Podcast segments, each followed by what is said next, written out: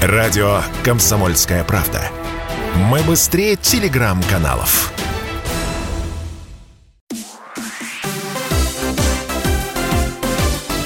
Новости спорта.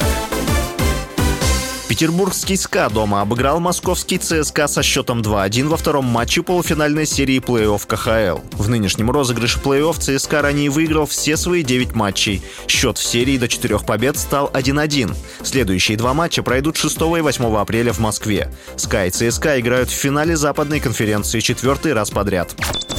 Российский специалист Заур Хапов назначен главным тренером московского «Локомотива». Об этом сообщается на сайте команды. Отмечается, что исполнявший обязанности наставника москвичей Марвин Компер продолжит готовить команду к матчам.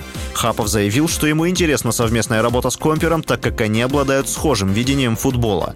1 марта немецкий специалист Маркус Гиздаль был освобожден от должности главного тренера «Локомотива». Он работал в команде с 2021 года.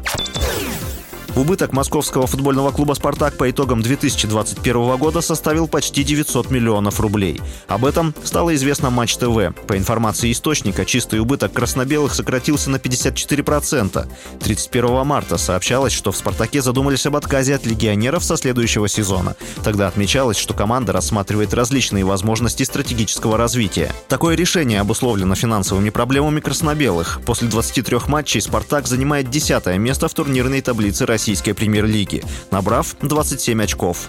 Отрыв от лидирующего петербургского «Зенита» составляет 27 очков. С вами был Василий Воронин. Больше спортивных новостей читайте на сайте sportkp.ru Новости спорта.